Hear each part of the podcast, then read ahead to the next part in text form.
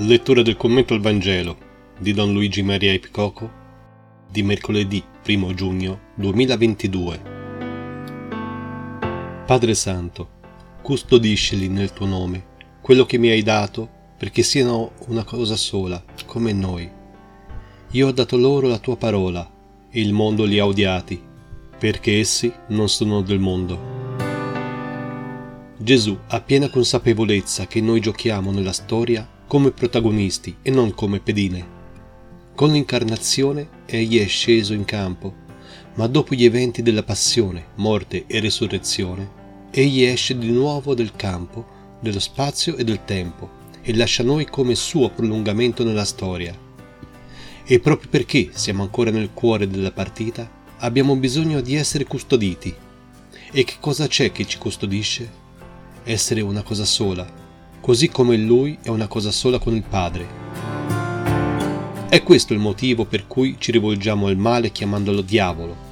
La parola diavolo significa colui che divide, è da divisi che noi siamo deboli e perdenti. In questo senso l'opera del male è sempre quella di darci motivi per dividerci, per contrapporci, per metterci uno contro l'altro. Ciò che ci salva è ritrovare unità.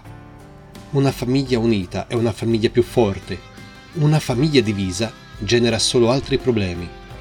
Due amici uniti sono due amici forti. Due amici divisi sono solo due potenziali nemici. Una chiesa unita è una chiesa forte. Una chiesa divisa è la più grande e cattiva testimonianza che possiamo dare al mondo.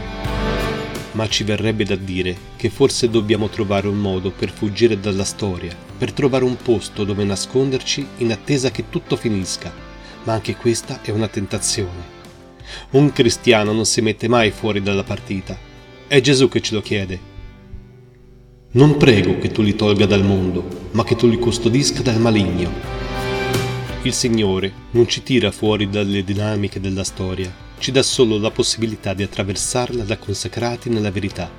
E ciò significa che siamo chiamati a stare nella storia mostrando una logica completamente diversa, Capire in che cosa consiste questa diversità cristiana e imparare a viverla con umiltà senza vigliaccheria o fanatismo è l'impegno vero di oggi.